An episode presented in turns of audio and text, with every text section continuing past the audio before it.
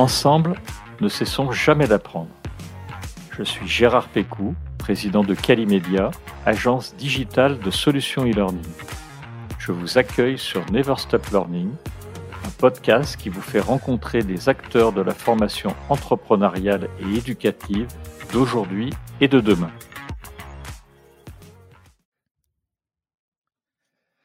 Bonjour et bienvenue à tous nos auditeurs. Dans ce nouvel épisode, nous allons nous intéresser à tout ce qui fait l'essence de Never Stop Learning. L'apprentissage, la technologie et les neurosciences. Vous avez sûrement déjà entendu parler de l'intelligence artificielle, l'IA, un domaine qui a connu un essor considérable ces dernières années. Vous connaissez peut-être certaines IA très connues, comme ChatGPT, DAL-I, Siri, Alexa, mais il y en a beaucoup d'autres que vous utilisez certainement au quotidien sans forcément vous en rendre compte. Mais alors, comment apprennent ces machines intelligentes? Quels liens ont-elles avec nous autres humains? Et comment l'osmose entre ces deux entités définira l'apprentissage de demain?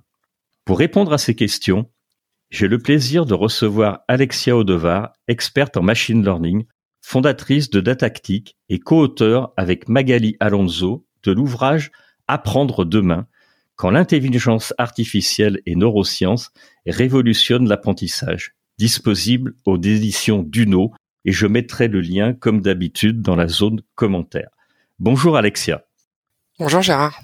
Alors Alexia, est-ce que tu peux nous parler un petit peu de ton parcours? Qu'est-ce qui t'a amené à t'intéresser à l'intelligence artificielle et aux neurosciences? À la base, je voulais être euh, être professeur des écoles. Donc en fait, l'apprentissage, ça a toujours été dans ma tête un peu. J'aime passer mes connaissances à, d'autres personnes, partager mes connaissances. Après le bac, je me suis orienté vers des études de mathématiques et d'informatique pour être soit professeur de mathématiques ou professeur des écoles. Et puis en fait, j'ai bifurqué vers l'informatique en me disant que je pourrais toujours revenir euh, au métier de professeur si j'avais envie. Et j'ai obtenu un master en génie logiciel. Une fois que j'ai eu ce master, finalement, euh, j'ai abandonné l'idée d'être euh, professeur ou formateur. Et puis, j'ai travaillé pendant dix ans dans différentes sociétés de services informatiques où j'ai réalisé plein de logiciels informatiques pour différents clients dans des domaines métiers vraiment très très différents. Puis j'ai eu l'occasion de participer à la réalisation d'un très gros projet où la donnée était vraiment au centre des préoccupations. Donc ça mêlait des mots que vous avez déjà entendus, big data, machine learning, data visualisation. Et donc je connaissais pas forcément ces technologies qui étaient très nouvelles.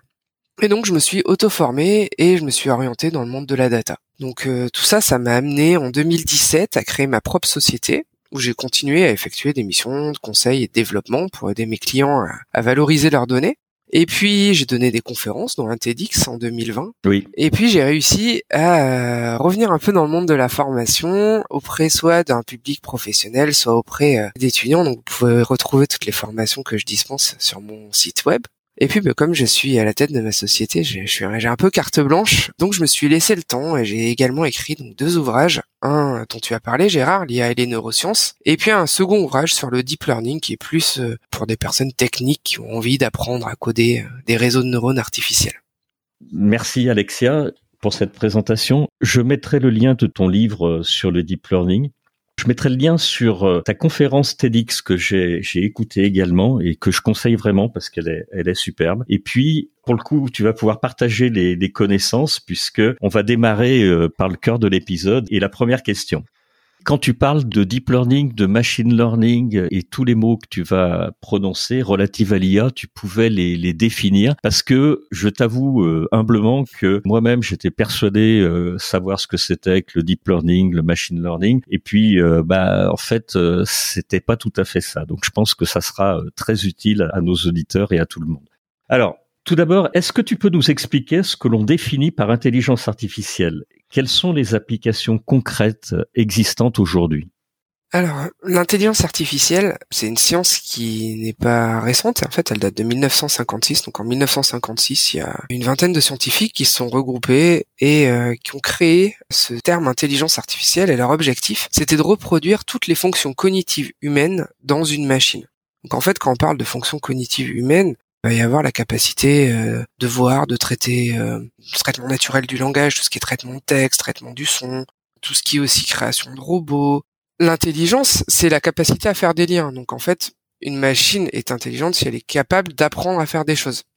Donc pour ça, il y a différentes façons d'apprendre, mais je pense qu'on y reviendra un petit peu dans le cours du podcast. L'intelligence artificielle dont on parle beaucoup aujourd'hui, c'est le machine learning. Et le machine learning, c'est la capacité qu'une machine a à apprendre en lui donnant des données, on lui fournit plein d'exemples, et elle va apprendre à faire des choses sans qu'on lui dise exactement comment faire. Donc du coup, avec ce champ d'application qui est le machine learning, on voit émerger plein d'applications L'une euh, des plus connues, ça va être AlphaGo, c'est euh, l'intelligence artificielle qui a battu le champion du monde de Go. Donc vous pourrez regarder, il y a, un super documentaire sur euh, Netflix qui explique tout ça. en fait, faut savoir que le jeu de Go, c'est un jeu qui est très compliqué à modéliser parce qu'en fait, le nombre de possibilités est plus grand que le nombre d'atomes connus dans l'univers. Donc en fait, un ordinateur ne peut pas calculer toutes les possibilités. Donc l'ordinateur, il va être obligé d'effectuer des raisonnements.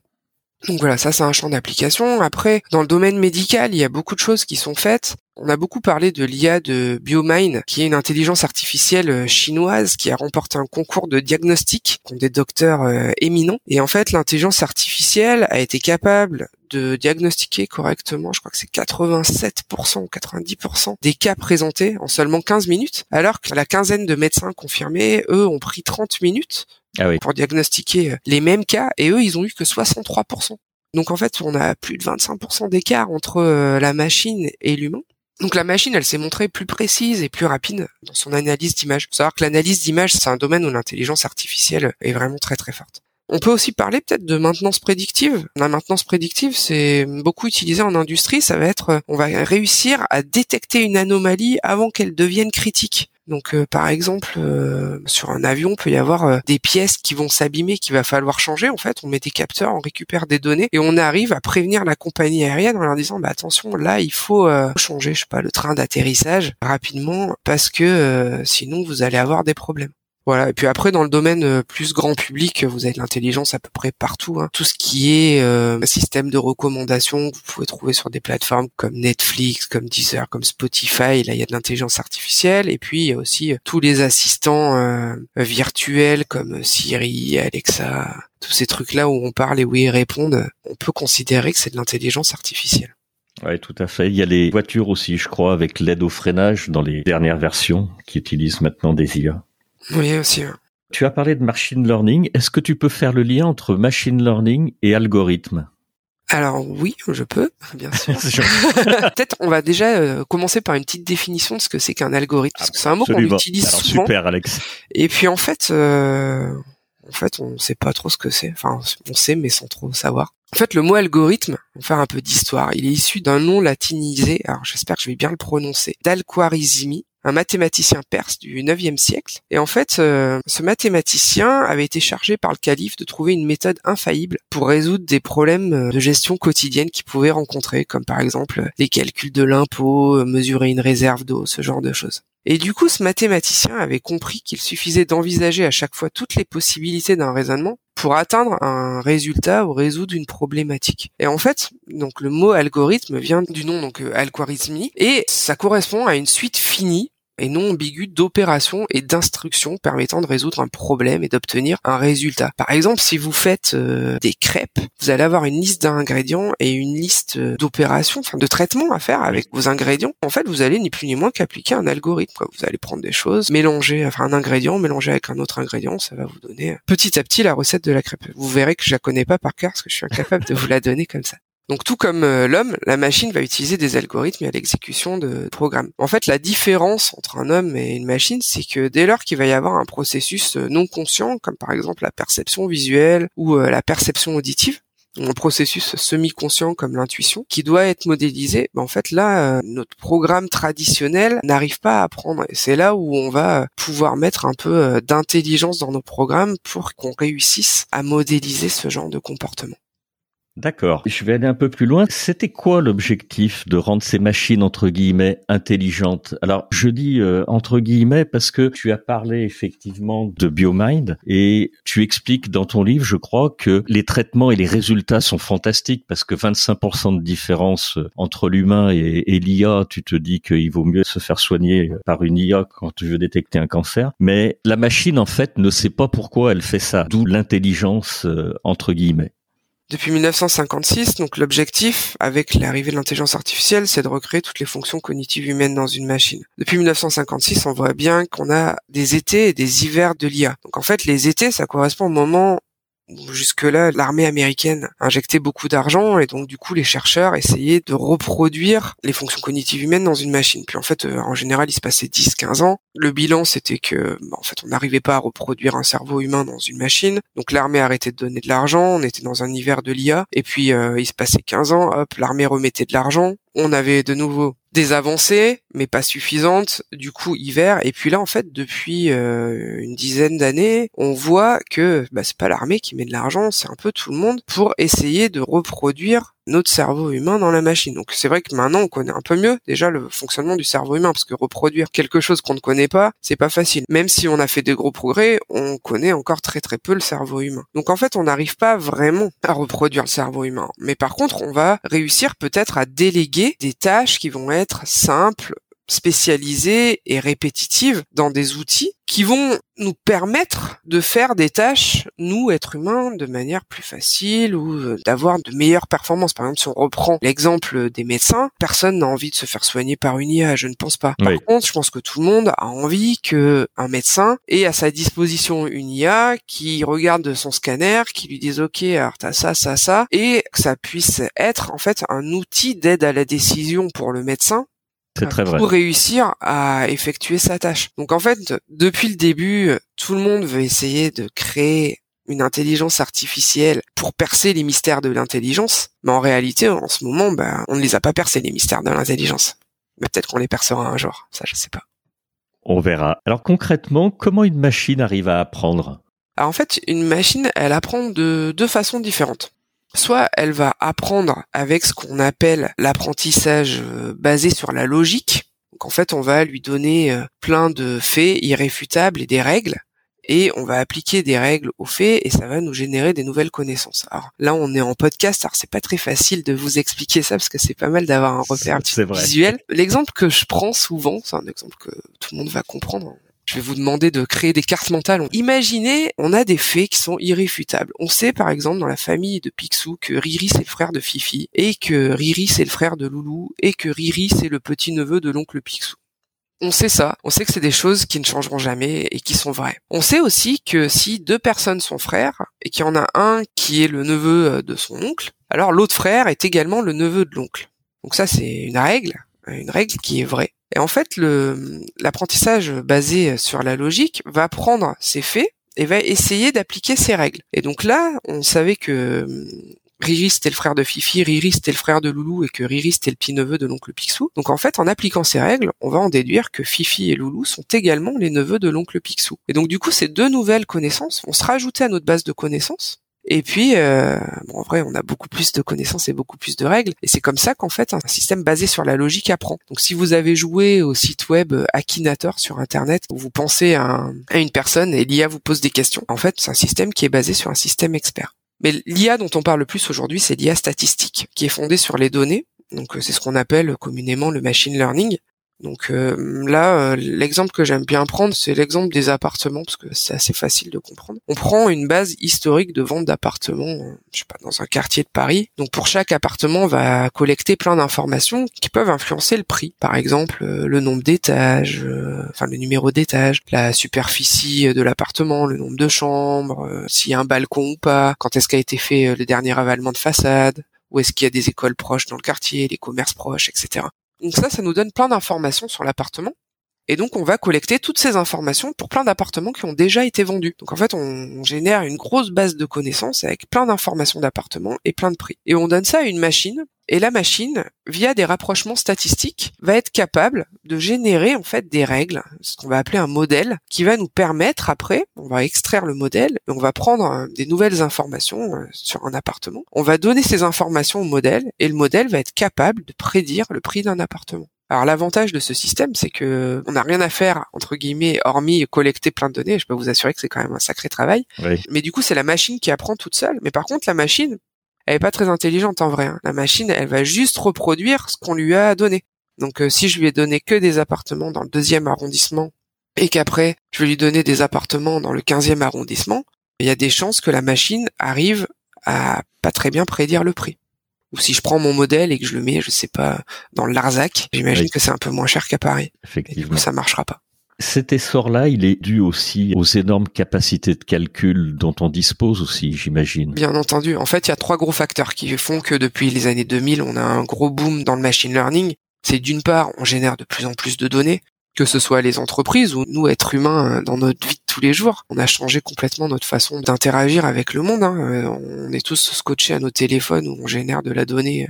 Donc il y a les données, il y a la puissance de calcul, comme tu le disais, on a des ordinateurs de plus en plus puissants, puis on a des composants qui font qu'on peut effectuer des calculs de plus en plus puissants. Donc par exemple, je pensais au cloud, le fait de pouvoir aller euh, louer plusieurs machines qui nous appartiennent pas pour effectuer des calculs. Et sur ces machines-là, on peut avoir des puissances de calcul qui vont être des calculs sur des processeurs comme ce que vous avez sur vos ordinateurs, des cartes graphiques ou même des tensor process units. Donc ça, c'était un truc qui avait été rajouté par Google, qui a vraiment révolutionné la puissance de calcul. Et puis, ben, grâce à ces deux facteurs-là, le troisième, c'est qu'il y a de plus en plus de gens qui cherchent et donc qui trouvent. Donc on a de plus en plus d'algorithmes performants qui nous permettent de traiter les données. Donc euh, là, on arrive à des choses vraiment incroyables. Par exemple, je sais pas si vous avez vu, juste avant Noël, il y a ChatGPT qui a été sorti par OpenAI. Vous dites à la machine, vous lui écrivez une phrase et il vous génère un texte qui correspond à la phrase que vous avez mise. Quoi. C'est un texte ou même des lignes de code, quoi. Ça, peut être des lignes de code. C'est d'une puissance euh, phénoménale. Euh, Quentin et moi, on l'a, on l'a utilisé euh, effectivement entre Noël et le jour de l'an, et j'ai été assez bluffé par cette IA. Il y en a une autre qui est assez sympa, c'est Dali. Oui, euh, une où vous écrivez un texte et ça vous génère une image. Exactement. J'ai mis un chien avec une casquette bleue sur une île déserte ah et il m'a généré exactement ça. Enfin, le truc improbable. Ah non, mais c'est impressionnant. Je, je, conseille à nos auditeurs d'aller tester effectivement ChatGPT et Dali. Les résultats sont bluffants et on comprend bien la puissance que ça va donner dans quelques temps. Alors, est-ce que l'IA, pour aller encore un peu plus loin, génère ou peut générer ses propres apprentissages? Alors, j'ai envie de vous répondre non. J'ai envie de vous répondre non parce que l'IA, elle n'apprend que par les données qu'on lui fournit. Donc quand on parle l'IA, là, on va parler de machine learning, on va utiliser les bons termes. Donc euh, le machine learning apprend à partir de données. Donc euh, l'IA va apprendre parce que on lui a donné euh, des cas et elle va reproduire ces cas. Par exemple, Dali. D'accord. Dali, quand je lui demande de dessiner un chien avec une casquette rouge sur une île déserte, je pense qu'il n'y en a pas beaucoup de photos de chiens avec une casquette rouge sur une île déserte. C'est clair. Mais par contre, on lui a déjà appris à dessiner un chien, on lui a déjà appris à dessiner une casquette, et on lui a déjà appris ce que c'est qu'une île déserte. Donc en fait, ce qu'elle fait, c'est juste reprendre des choses qu'elle a déjà vues et les appliquer ensemble. Donc c'est déjà une grosse prouesse parce qu'on n'y arrivait pas il y a quelques années. Exact. Mais euh, elle ne fait que copier ce qu'on lui a déjà dit. Donc là on parle d'intelligence artificielle faible. Certains vont parler d'intelligence artificielle forte. Donc l'intelligence artificielle forte, ça serait que la machine serait aussi intelligente que l'homme. Pour l'instant on n'y est pas. Hein. L'IA elle est elle est encore assez stupide, puis il y a toujours un bouton pour la débrancher, donc on est. C'est vrai. Du coup, avec ces, cette IA forte, est-ce que ça se rapproche du deep learning? Et est-ce que tu peux le définir du coup, le deep learning? Ouais. Le deep learning, ça n'a rien à voir avec l'IA forte. En ah, fait. Euh, depuis le début, là, je vous parle de machine learning. Dans le machine learning, il y a différentes familles d'algorithmes qui permettent de créer des modèles. Et dans une de ces familles, il y a ce qu'on appelle le deep learning, qui sont en fait des réseaux de neurones artificiels qui sont bio-inspirés de nos neurones, euh, de nos cerveaux à nous. Et en fait, le, le deep learning, c'est pas récent. Hein. Le premier réseau de neurones artificiels, il a été créé en 1943.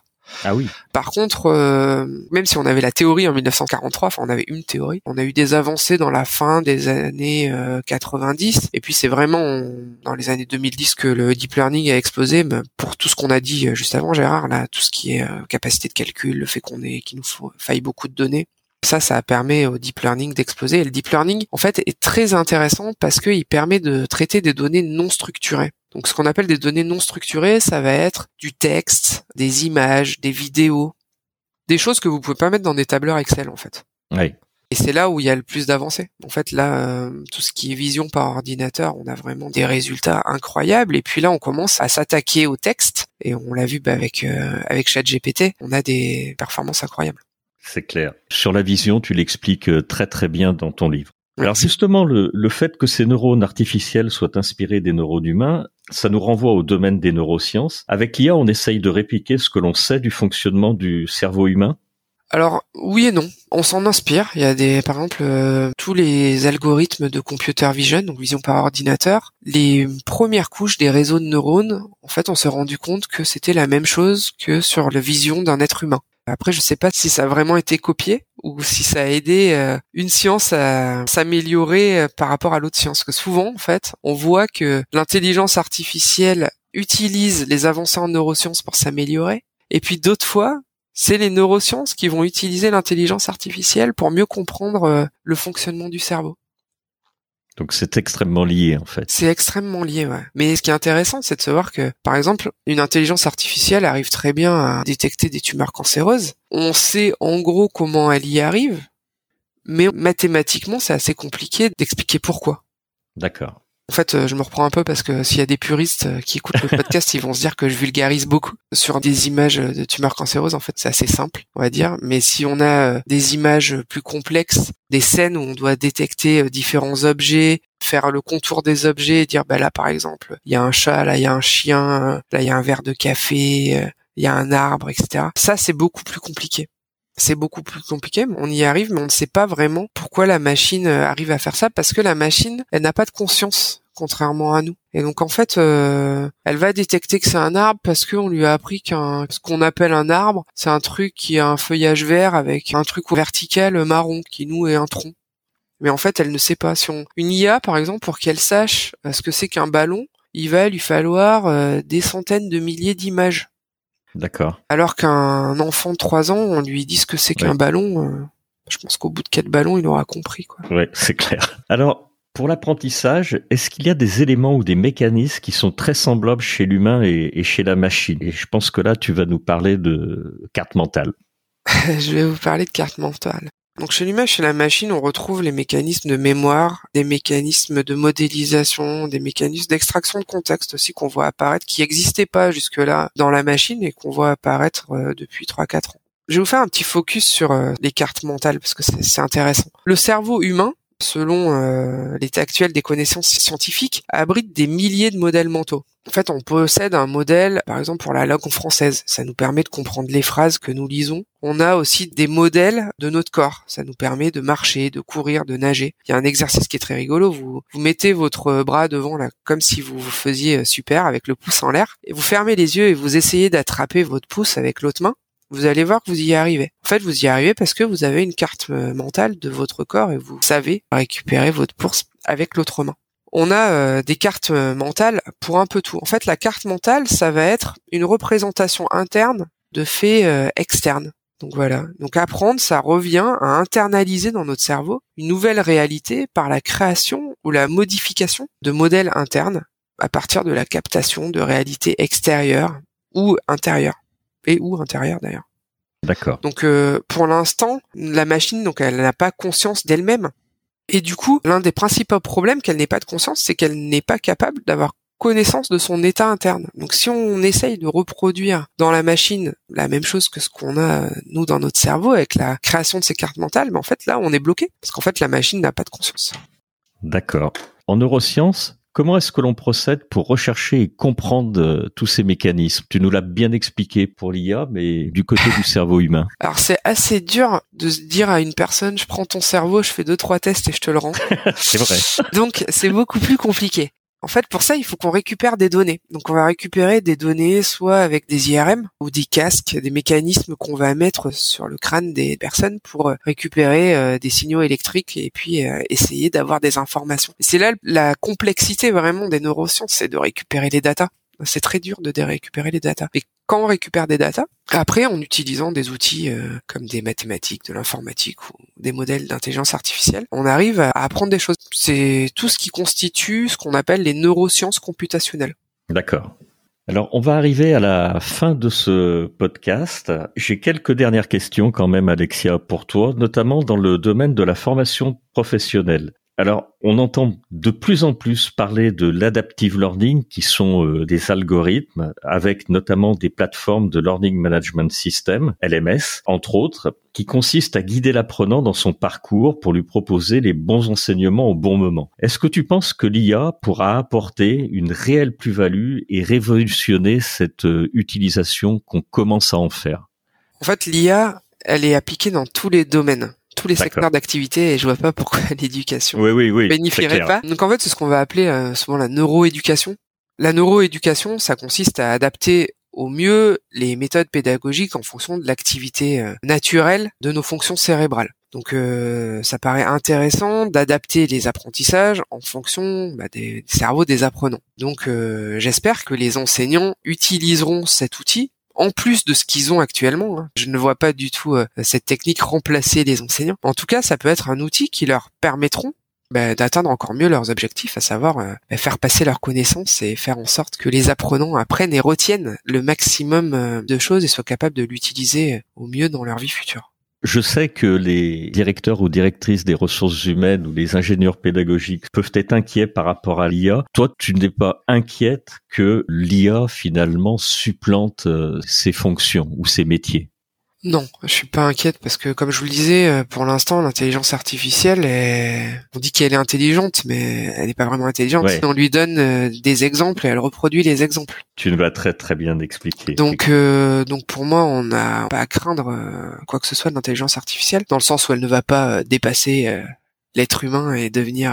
on va pas rentrer dans un monde de science-fiction. Par contre, il y a quand même euh, des choses auxquelles il faut se méfier. Euh, si elle apprend à partir de données, ça veut dire que plus on va lui fournir de données, plus elle va apprendre. Il y a des fois où peut-être on n'a pas envie qu'elle apprenne à faire certaines choses. Donc peut-être qu'il faudra qu'on soit éduqué et qu'on donne pas gratuitement toutes nos données à des sociétés qui, elles, euh, Oui. généreront des outils dont on n'en a pas envie. Parce que là, on est encore maître de nos données et euh, bah, il y a des fois où on peut dire non. Et là, pour l'instant, je pense que la majorité des personnes n'ont pas vraiment conscience de ça et Oui, cliquent vrai. facilement sur le bouton accepter. Très très très bonne remarque, effectivement. Donc, très euh, donc je pense qu'il y a une grosse part d'éducation à faire. Euh, non, c'est ce que je dis dans mon TEDx. hein. Pour moi, euh, on n'a pas avoir peur de l'intelligence artificielle. Par contre, on a à être éduqué, un peu comme tous les outils en fait. On nous vrai. a donné un couteau pour la première fois. On nous a expliqué que ça servait à couper des aliments et pas à tuer notre voisin. Bah, c'est un peu pareil. Bon, là, j'ai un peu grossi le trait, mais c'est un peu. Oui, oui. Euh, voilà. C'est- une très belle image. Et après, l'intelligence artificielle, alors, il y a des fois où elle peut faire des choses dont on n'a pas envie. Par exemple, elle peut devenir raciste, homophobe. Oui, je crois que ça s'est Euh, déjà produit. Ça c'est déjà c'est déjà arrivé plein de fois et ça arrivera euh, probablement. Donc là il y a un des exemples qui est l'exemple de Google Photos. Donc Google Photos ça date d'il y a quelques années. Alors, Rassurez-vous ils ont bien corrigé le tir et je pense qu'ils l'ont pas vraiment fait exprès. Enfin ils l'ont pas fait exprès du tout. Ils ont donné plein d'exemples de personnes et puis ils ont appris à l'intelligence artificielle à reconnaître les personnes et les animaux. Et le truc c'est que de temps en temps, enfin ils ont mis des personnes de couleur euh, noire et puis ils ont mis des gorilles. Donc leur intelligence artificielle arrivait plutôt bien à prédire euh, bah, des personnes blanches, des personnes noires, des personnes euh, des gorilles. Et quand ils l'ont mis en production, en fait, il y a eu un gros problème, c'est que bah, pas mal de personnes de couleur noire étaient considérées comme des gorilles. Donc ça pose quelques problèmes éthiques quand même. Et en fait, pourquoi euh, l'intelligence artificielle est arrivée à ce résultat? C'est juste que ils ont pas suffisamment donné de photos de gorilles et certainement pas assez de photos de personnes de couleur noire, et donc l'intelligence artificielle n'était pas capable de faire la distinction. En aucun cas, ils ont voulu être racistes, je n'y crois pas du tout. Mais par Oui. contre, ils n'ont pas donné suffisamment de cas représentatifs. Et souvenez-vous de l'exemple du ballon. Il faut vraiment beaucoup, beaucoup d'exemples. Donc des fois, bah, l'intelligence artificielle, elle va pas réussir à faire une tâche tout simplement parce qu'elle n'a pas assez de données. Pour avoir ouais. suffisamment de données représentatives, il faut qu'on ait des équipes qui créent les intelligences artificielles qui soient le plus cosmopolite possible, que ce soit en genre, que ce soit en orientation sexuelle, que ce soit d'origine des pays. Il faut qu'on ait vraiment des gens qui aient euh, différentes façons de penser pour qu'on ait euh, tous les cas possibles qui soient contenus dans les bases de données d'apprentissage qui vont servir pour générer la création d'intelligence artificielle. D'accord. Oui. Donc euh, attention effectivement parce que euh, comme tu l'as très bien dit au cours de cet épisode, il faut un très très grand nombre de données pour que ça donne des résultats les plus fiables possibles. Alors on va terminer par une euh, dernière question sur le futur. D'une manière générale, quel est ton avis sur l'avenir de l'apprentissage aux côtés de l'IA Comment tu penses que cette évolution va changer notre façon d'apprendre? Alors moi je pense que ça va permettre à avoir des apprentissages plus personnalisés. Moi, je donne beaucoup de formations. Hier, par exemple, euh, je donnais une formation à Paris avec une trentaine d'étudiants. Bah, les 30 étudiants ont eu le même cours. Sauf que dans mes 30 étudiants, j'en avais trois qui connaissaient déjà le sujet parce que euh, ils sont curieux, ils avaient eu un projet à côté. Et du coup, bah, j'ai été un peu bloqué parce que euh, ils ont tous eu le même sujet. J'ai tenté quand même de nourrir les trois autres étudiants, mais du coup, c'était pas vraiment euh, personnalisé. Alors que si on commence à mettre en place des systèmes qui sont capables de voir quelles sont les compétences qui ont été acquises, celles qui le sont pas, et bah, peut-être bah, quand la personne ne réussit pas à comprendre le principe, on lui fournit d'autres exercices qui lui permettent de mieux comprendre ce concept-là pendant que d'autres sont sur le prochain concept. Ça me semble être intéressant. Il y a pas mal de choses qui sont déjà en place euh, sur tout ce qui est l'apprentissage des langues et ça marche vraiment très très bien. Après, à voir si ça sera transposable à tous les champs euh, d'apprentissage. En tout cas, c'est un outil, je pense, qu'il faut pas mettre de côté et qu'il faut essayer euh, d'intégrer au mieux dans les formations de demain.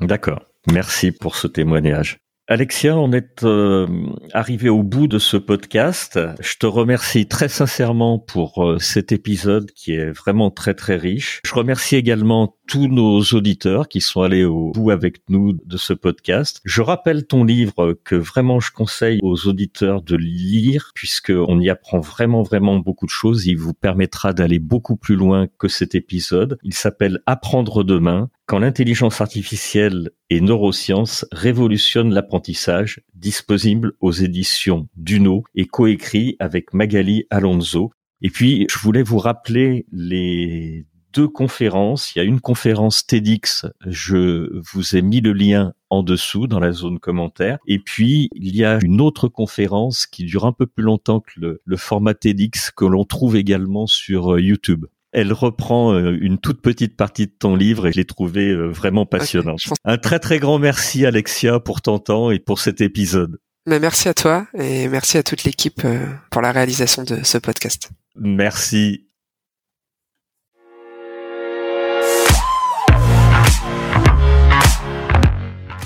Vous êtes arrivé à la fin de cet épisode. Je vous remercie pour votre écoute attentive. Si l'épisode vous a plu, Partagez-le auprès de votre entourage et donnez-lui une bonne note suivie d'un commentaire sympathique pour nous aider à grimper dans les classements. Je suis Gérard Pécou, président de Calimedia. Si vous cherchez une solution e-learning, rendez-vous sur calimedia.fr. Notre équipe vous accompagnera avec un très grand plaisir. Nous nous retrouverons dans le prochain épisode de Never Stop Learning pour qu'ensemble, nous ne cessions jamais d'apprendre.